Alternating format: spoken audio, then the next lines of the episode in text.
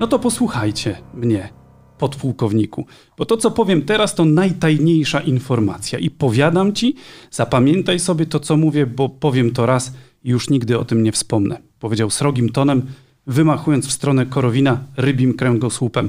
Do wargi, jak zauważył jego towarzysz, przykleiła mu się ość. Stary wytał ręce w bielutką serwetkę, nalał. Jak wiesz, podjął po chwili, w czasach Sojuza nasi bratcy z nadwołgi i Moskwy miewali dziwne pomysły. Korowin pokiwał głową, nie przerywał. Grapniok ściszył głos.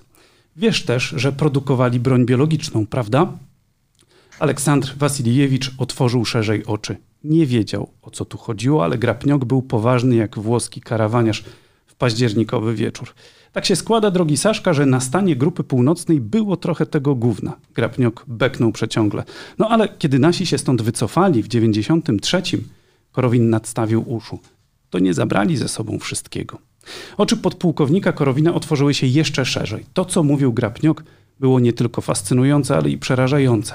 Tak się składa, Sasza, że wycofując się, nasi przyjaciele z Moskwy zostawili małą niespodziankę tym, którzy ewentualnie wpadliby kiedyś na pomysł, żeby ruszyć w tę samą stronę z zachodu.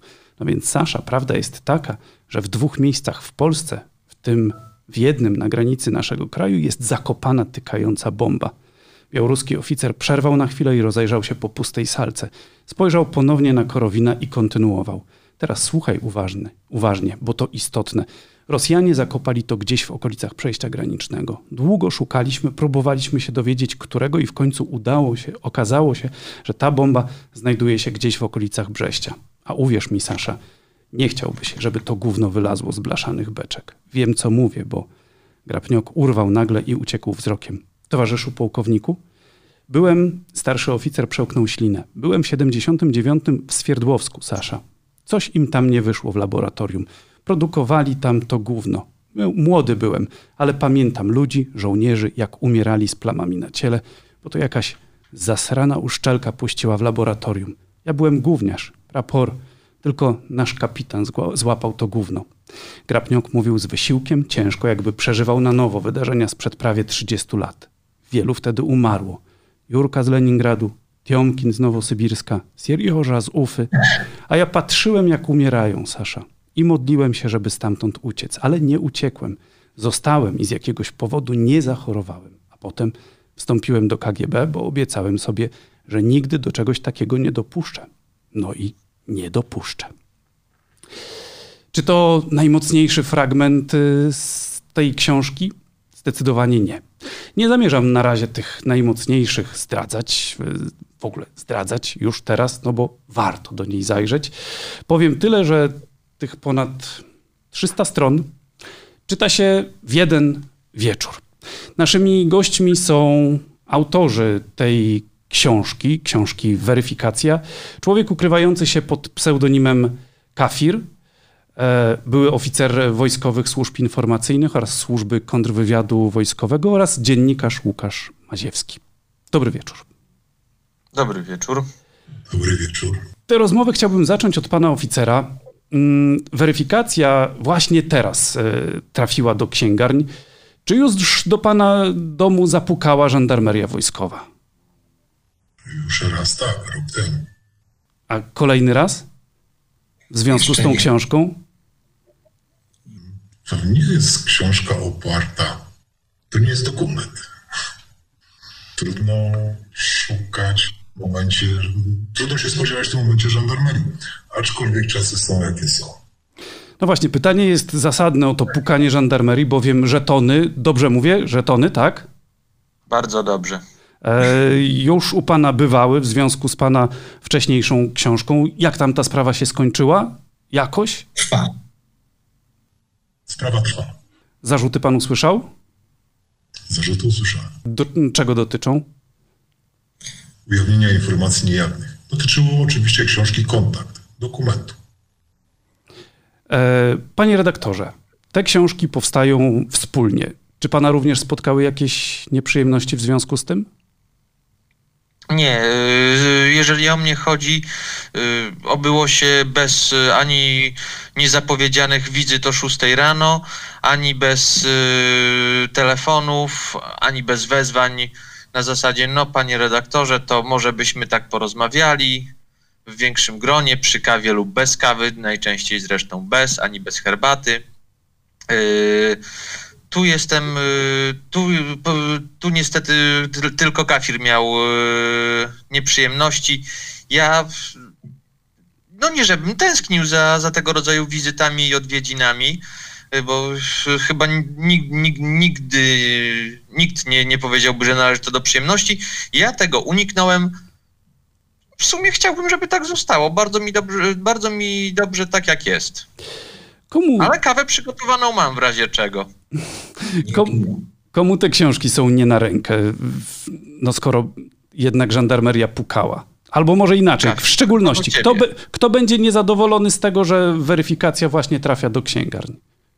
No myślę, myślę, że ci, co tą weryfikację robili w tamtym okresie, ci, co za to haniebne wręcz y, zlikwidowanie wojskowych służb odpowiadają i nie powołali w to miejsce służby wojskowej. Powołali jakąś służbę cywilną, która niewiele wspólnego ma z wojskiem, która nie realizowała w tamtym okresie, ja nie mogę się wypowiadać z obecną, ale w tamtym okresie zadań sensu stricte wojskowego ci ludzie nie mogą, nie mogą realizować zadań wojskowych, bo nie są żołnierzami, nie znają się na tym. No i faktycznie mogą być niezadowoleni z tych książek. To pytanie musi paść. Ile w tej książce jest y, fikcji, a ile prawdy? Jestem tak... Yy, ja nie wiem. a pan oficer? Jak powiedział ile, no to jedni by uwierzyli, drudzy nie. Zostawiam to, pomijam to pytanie milczeniem, a jest tam hashtag KMWTW, więc jak to mówią, kto ma wiedzieć, ten wie. Książka ma się dobrze czytać i ma też uczyć, otworzyć oczy niektórym ludziom, jak powinno wyglądać służba wojskowa specjalna. I myślę, że chyba z Łukaszem nam udało się to zrobić, pokazać, co się dzieje, kiedy za sterem staje osoba nie znająca się na rzeczy. Równie dobrze, dobrze naszymi F-16 mogą zacząć latać piloci szybowców. Nie ma problemu, oni są też w powietrzu latali. To do tych zmian kadrowych jeszcze za chwilę dojdziemy. Ja chciałbym jeszcze zapytać, Sztylc, Czarny, Bieda, ci ludzie mają jakieś swoje wzorce w rzeczywistości? To są lepki osób. O tak bym chyba z Łukaszem to nazwał, tak? Zlepki.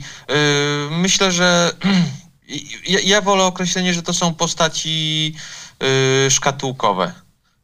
Z jednej szkatułki wzięliśmy to, z jednej szkatułki wzięliśmy kolor oczu, z drugiej y, kolor włosów, z trzeciej charakter, z czwartej postaci przaśny dowcip, z czwartej, nie wiem, skłonność do, do, do, do nałogów, E, I generalnie nie powiedziałbym, żeby każda z tych postaci e, była wzorowana na jednej e, konkretnej osobie. Nie było to naszym celem. Kafir to w, w, religii muzułmańskiej niewierny. Po lekturze weryfikacji tych wcześniejszych książek zadaję sobie pytanie, w czym pan mógł być niewierny, jeśli chodzi o służbę wojskową? Nie jeśli chodzi o służbę wojskową, wszystkim byłem wierny. No właśnie, stąd to pytanie, bo jakoś mi się to nie trzyma jedno z drugim. No, pseudonim Kafir powstał przy pisaniu kontaktu.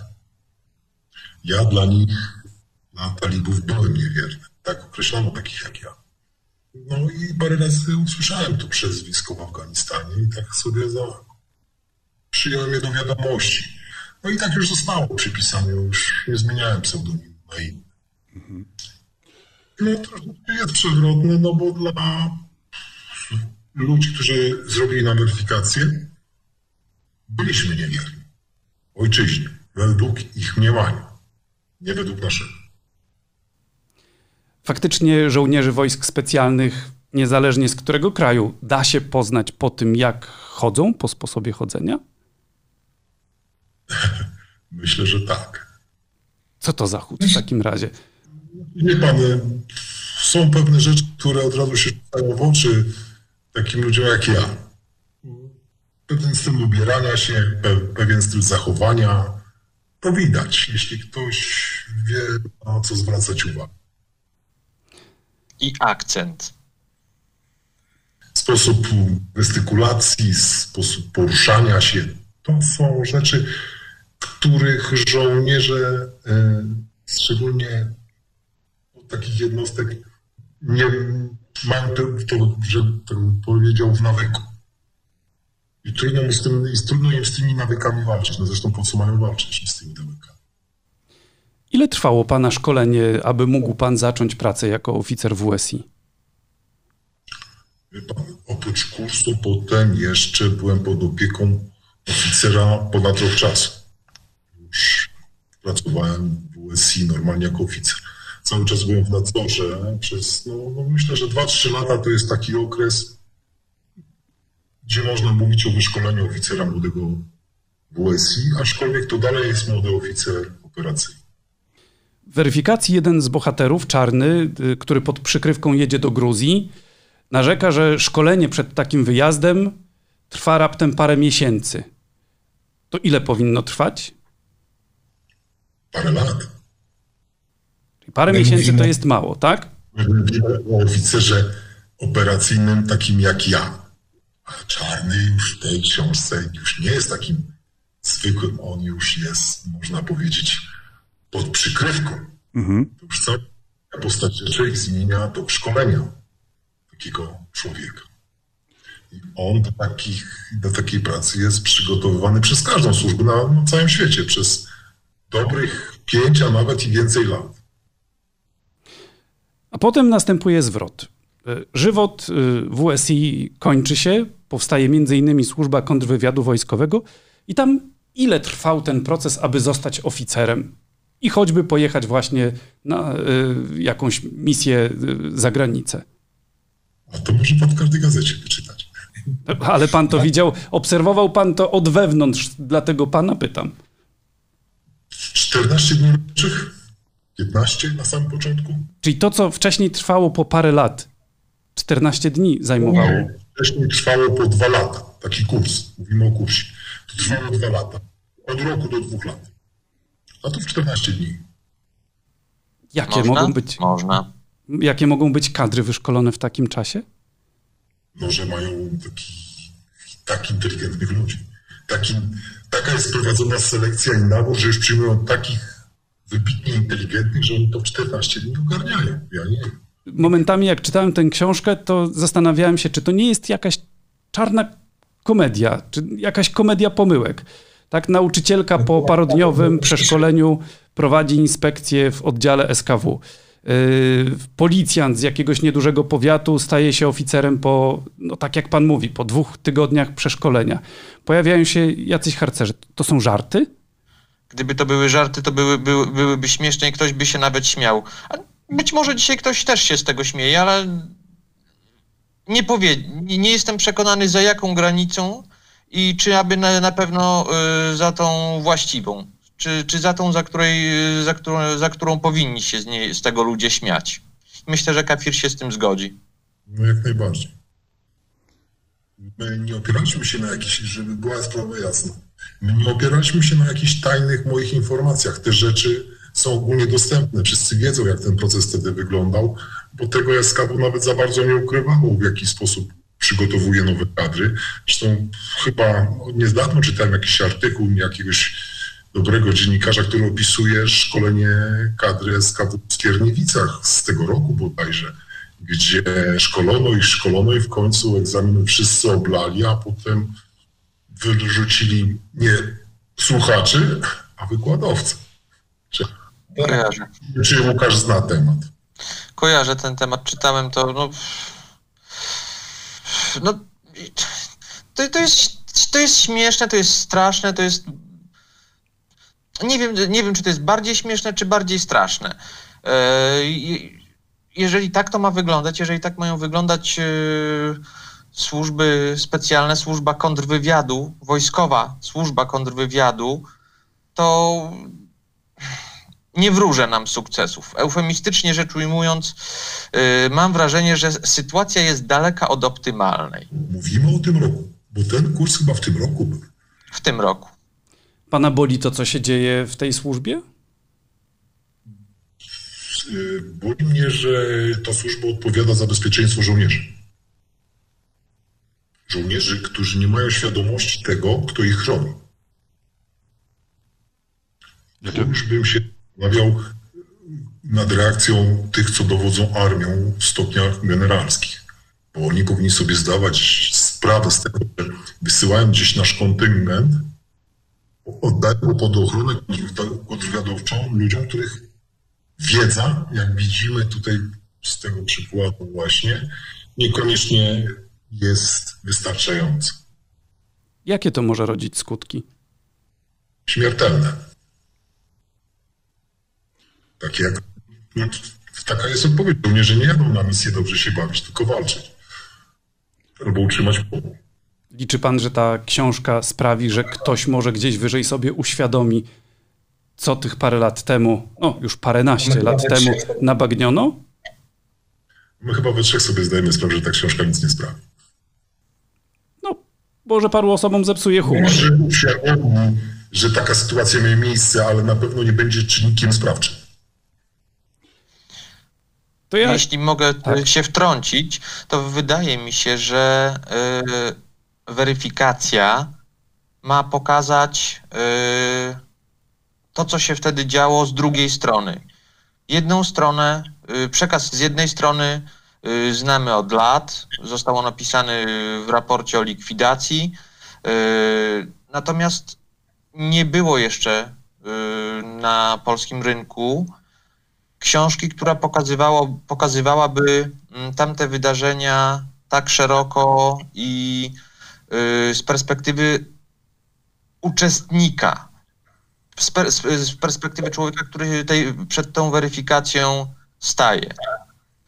Yy, I wydaje mi się, że tutaj to jest największa wartość dodana, mm, bo z jednej strony, chociaż rzeczywiście minęło już lat kilkanaście, czternaście od, od, od komisji, to mało kto pamięta tamte czasy, przynajmniej spośród ludzi, którzy nie byli w środku, a ci, którzy pamiętają, niekoniecznie mogli lub chcieli o tym mówić.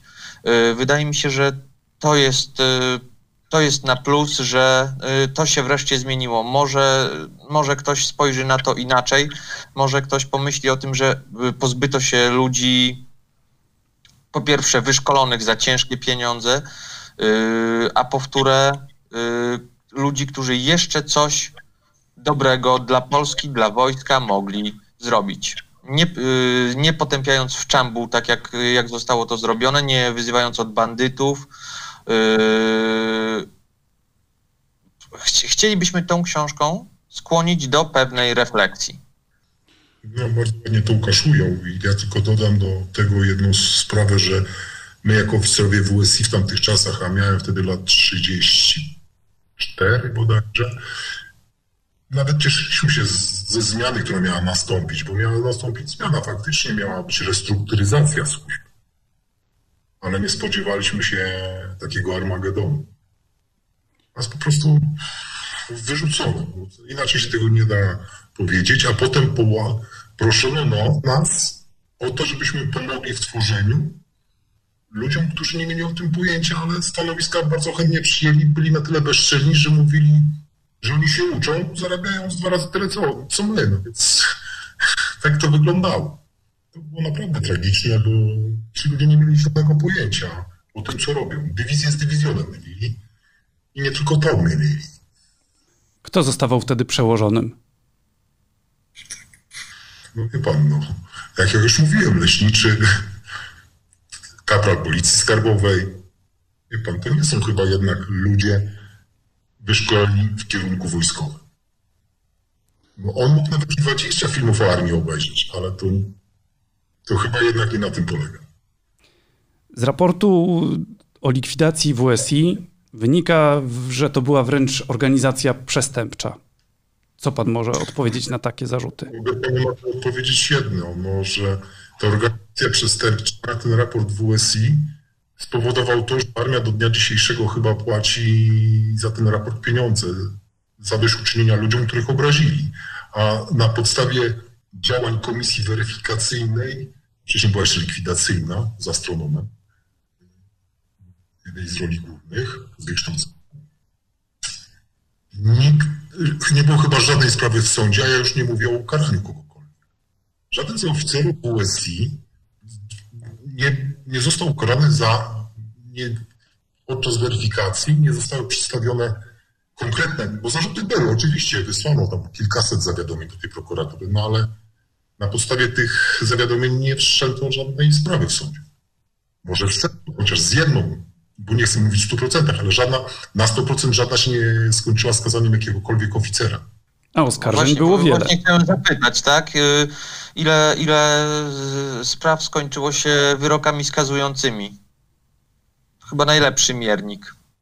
Żadna. Zero. Zero. A na pewno jedna sprawa się skończyła w 2012-2013 roku i była to sprawa pana głównego weryfikatora i okazało się, że prokurator generalny stwierdził, że pan Antoni M. Y, likwidował tę służbę jako osoba prywatna. Służby wojskowe, państwowe likwidowała osoba prywatna. No skoro już wspomniał pan o ministrze Macierewiczu, kto pana zdaniem stał za likwidacją WSI? Antoni Macierewicz jednoosobowo? Nie, no na pewno nie. Ale nie będę tu mówił nazwisk osób. Czy też... Dobrze, nie chodzi mi o nazwiska. Chodzi mi o to, komu mogło zależeć na tej likwidacji. Wie pan co? Chyba wszystkim. Wszystkim, którzy od Amerykanów po Rosjan. Zagranicy na pewno całe. Byliśmy w tym ciężkim okresie, znaczy ciężkim. To, wie pan, każde państwo poważniejsze, poważniejsze ma swoje biura analityczne i robi analizy, no mają fabryki broni i tak dalej. No i walczy o rynki zbytów, a my za parę lat mieliśmy się stać bardzo ciekawym rynkiem zbytu dla sprzętu, bo nasze resursy sprzętu, sprzętu wojskowego się kończyły. Stało w 2006 dla niektórych resursów sprzętu wojskowego w dużych ilościach i w dużych milionach, jak nie miliardach, no wiele musieliśmy w armii zmienić. No i chodziło o ten rynek zbytu. Chodziło pewnie o, o to, żeby pewne kontrakty nie były nadzorowane przez fachowców.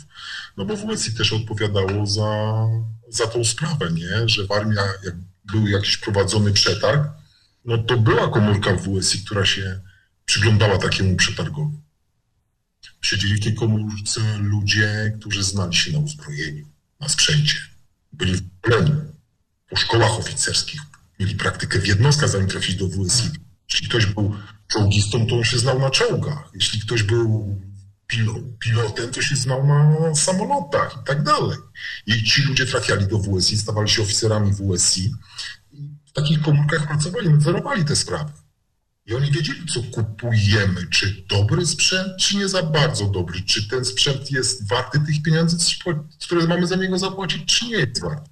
No ale no i tutaj, jeśli pan sobie teraz weźmie do tego, że na takie stanowisko trafia leśniczy z menadżerem z Biedronki, czy są w stanie ocenić, czy dobry żeśmy śmigłowiec wzięli, czy zły śmigłowiec? No, ja nie muszę odpowiadać takie złośliwe pytanie. pytanie. Mhm. Przerwę, wejdę brutalnie w słowo. Y, która, jaka część tego sprzętu, który mieliśmy 14 lat temu, y, któremu się kończyły resursy do dzisiaj w armii, jest obecna i użytkowana? Duża. Na pewno znaczna. I zostały nie tak dawno temu zerwane co też ma pewne swoje podłoże. Te osoby, które te przetargi zrywały, tą służbę chyba likwidowały, jak się nie mylę. No to rzeczywiście to kilka lat temu już, nie kilkanaście, ale kilka lat temu.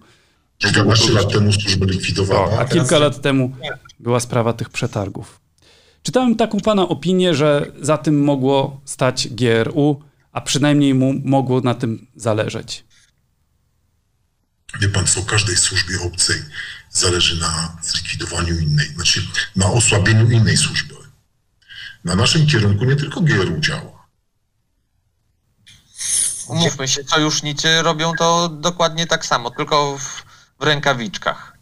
No właśnie. Tak, tak przykładów właśnie. w książkach tych znajdziemy sporo. Ten pierwszy fragment, który cytowałem, to akurat była rozmowa dwóch Białorusinów, ale różnych służb pojawia się tu wiele. No bo zawsze wiele służb w Polsce było. Polska jest jest zainteresowany wielu służb i wielu polityków różnych państw. I każdy chce tu zrobić jakiś interes. No i trzeba tego pilnować, żeby te interesy były dobre dla naszego kraju, a nie dla kraju obcego. Udaje się to no teraz? Nie wiem, nie jestem w służbach. Dobrze, jeszcze jeden fragment chciałbym zacytować. 1 października 2006 roku WSI skonały. Następczynią instytucji została służba kontrwywiadu wojskowego, w której nikt z oficerów wydającej ostatnie tchnienie WSI nie został de jure zatrudniony. Tak więc oficerowie z WSI powinni byli co najwyżej być do dyspozycji Departamentu Kadr i oczekiwać na wezwanie tej instytucji, a nie trafiać z automatu do SKW. Ale tyle teorii. Jakkolwiek by było, nowa służba zaczynała działanie od łamania prawa. Nasuwało się pytanie, czy robią to z premedytacją, czy po prostu są głupi. Sztylc nie mógł tego jeszcze zrozumieć, a może nie chciał. Będę omijał brzydkie słowa, jest ich tu trochę. Wczoraj w wiadomościach jakiś łysy parszywiec, co miał mordę jak zgniła cebula, mówił, że w WSI 80% to bandyci z WSW. Rzucił wściekły potworek. Może to prawda, powiedział zrezygnowanym tonem Andrew. Przekrwione oczy świadczyły o tym, że on też stoczył poprzedniego dnia nierówny bój z czymś cięższym niż kieliszek domowej nalewki. Co ty jaka prawda. Spójrz pod bramę, ilu tam widzisz starych, bo ja oprócz tej berlinki biedy żadnego, no może dwóch, żachnął, żachnął się po, ponury. Sztylc przewrócił oczami. Ponury był tego dnia naprawdę nie w sosie, ale sytuację rozładował sam Andrew. Berlinki? Zdziwił się, unosząc z zaciekawieniem brew. Jak wolisz, to parówy, wytłumaczył Radek, który akurat załapał kulawy żarcik ponurego. Dwa pytania się z tym wiążą. Czy faktycznie 80% w WSI to byli, jak tutaj pada, bandyci z WSW, bo takie były oskarżenia ówczesnych władz. Wie pan co, to by musieli podjazd na oczki zrobić, żeby mogli wjechać swoimi wózkami inwalidzkimi. No dajmy sobie, wie pan, w 90 roku rozwiązano, w 80 chyba 9, nie, nie chcę datami strzelać. Ale, ale koniec PRL to był koniec WSW, tak. WSW w tamtym czasie rozwiązano. No i jak rozwiązano WSW, to od razu nie powstało WSI. Ale wracając do WSW, zrobiono tam też lekką, dużą, średnią, nie będę oceniał, bo nie brałem w tym udziału, weryfikację.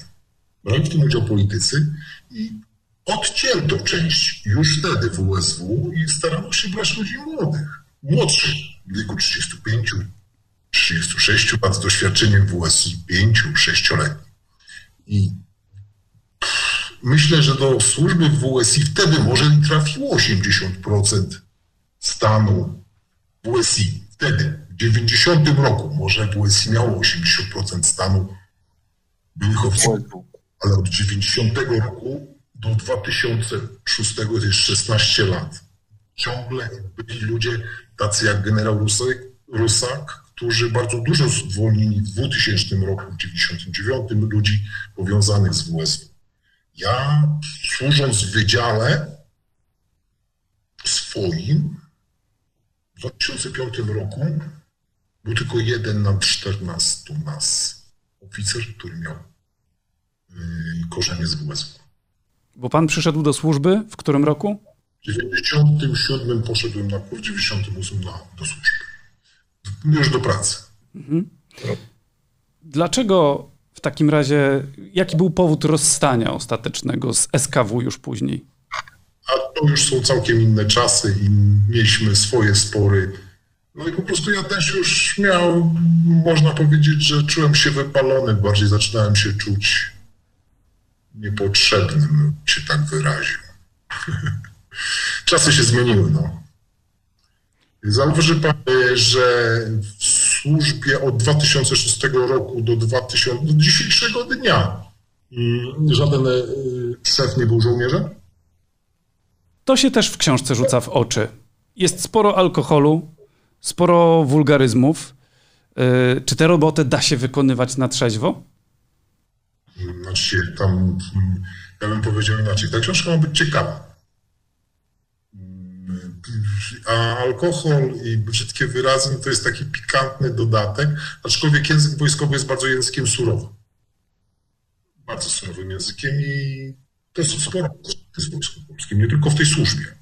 Aczkolwiek uważam, że w innych służbach tak samo wygląda mm, roz... język podobnie i nie tylko w służbach. Jak się spotykam teraz na rynku cywilnym, bardzo dużo ludzi przeklina i to nie jest kwestia, czy on był w wojsku, czy akurat jest farmaceutą. Alkohol, no alkohol, czy ja wiem, czy jego dużo jest w książce. No są opisane sytuacje, gdzie ci ludzie akurat piją, bo mają powód. Nie piją, bo się nudzą. Są w stresie. Choć też no, jest takie, że tak powiem, służbowe, służbowe nie- spożywanie alkoholu. Słucham? Jest też takie służbowe spożywanie alkoholu, że tak powiem, w ramach obowiązku. To to jest taka kolorystyka, bym bardziej to nazwał, aczkolwiek no, wie pan, wszędzie się zdarza służbowe spożywanie alkoholu. Myślę, że w taki, ty też się spotykacie gdzieś tam prywatnie po pracy i służbowo spożywacie alkohol rozmawiając o pracy. Jasne.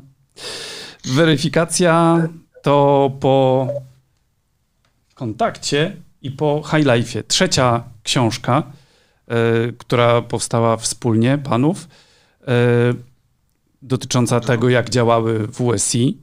E, I no, pewnie się pan, wielu widzów zastanawia, no bo sporą wiedzę pan jednak ma. Czy przekazał już pan całą wiedzę na ten temat, czy jest planowana jakaś kolejna książka? Na pewno z Łukaszem myślimy nad trzecią częścią. To mocno chyba nawet bym powiedział. Zdecydowanie tak. No, i- jeżeli, jeżeli czytelnicy chcą to, chcą to kupować, jeżeli domagają się, yy, domagali się po, po High Life'ie, yy, zadawali pytania, co dalej, yy, mówili o niektórych wątkach, które pozostawiliśmy otwarte. Yy, jeżeli te, teraz słyszę to znowu, jeżeli pojawia, pojawiają się hasła hej, a będzie coś dalej, a myślicie o jakiejś kontynuacji, a ja, ja to jestem ciekaw, yy, co się stało z tym, a co się stało z tym. Yy, dopóki, dopóki czytelnicy chcą to kupować, dopóki yy, interesuje ich to, to, co się wydarzy dalej, piszmy. Jesteśmy, w każdym razie chcemy coś z tym zrobić. Jest jakiś już nawet można powiedzieć zarys tej trzeciej części.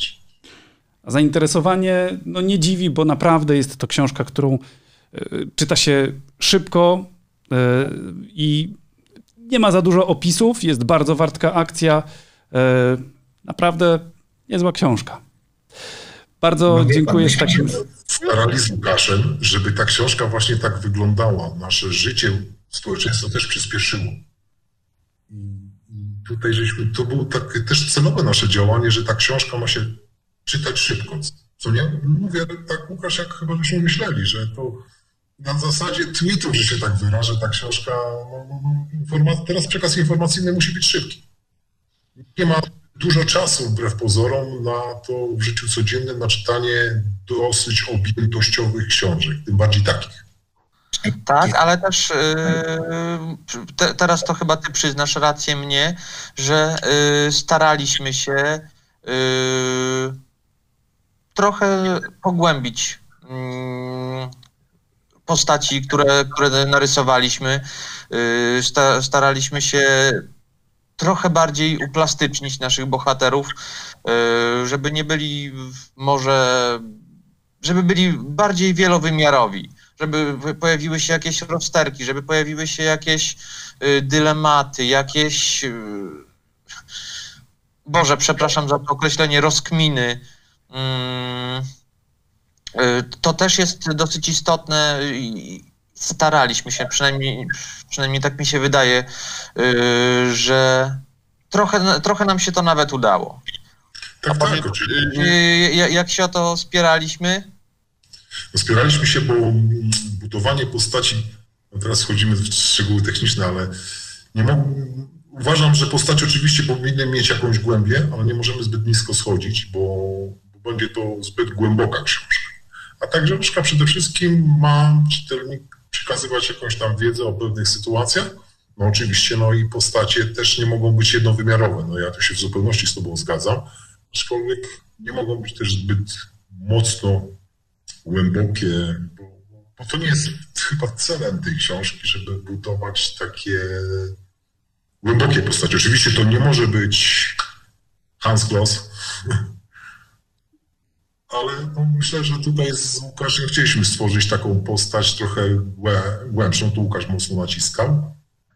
No i tylko i nie jedną w sumie nam się udało chyba stworzyć i myślę, że to będziemy dalej kontynuować tworzenie tych postaci takich, które mają wiele twarzy, wiele głębi.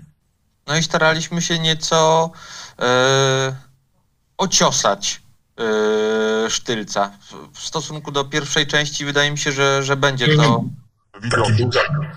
Taki był zamiar właśnie pokazania, że z młodego, narysistego człowieka robimy fachowca. Bo tak to wyglądało. W no to już jest doświadczonym oficerem, to tak. Napisane, że w wojsku od podporucznika do generała to jest 18-25 lat po ciężkiej pracy. Bo tak to wygląda i nie może generał nagle wrócić za biurko i zostać podporucznikiem. Wojsko jest instytucją hierarchiczną. Tak musi zostać. A jeśli tak nie jest w innych instytucjach, cywil, służbach, to nie uważam, żeby było to dobre. A tu jednak nie po to on idzie w górę, nabiera pewnych nawyków, on potem tą wiedzę musi sprzedawać młodszym. Tak funkcjonują służby na całym świecie. No, prawie na całym, mówiąc. No i mamy, mamy właśnie obraz tego, jak to funkcjonowało, jak to, co się później działo e, w momencie zmiany politycznej kilkanaście lat temu. Bardzo dziękuję za rozmowę. Kafir, oficer, były oficer WSI i SKW i Łukasz Maziewski, dziennikarz. Bardzo dziękuję. Cała, po mojej, cała przyjemność po mojej stronie. Dzięki.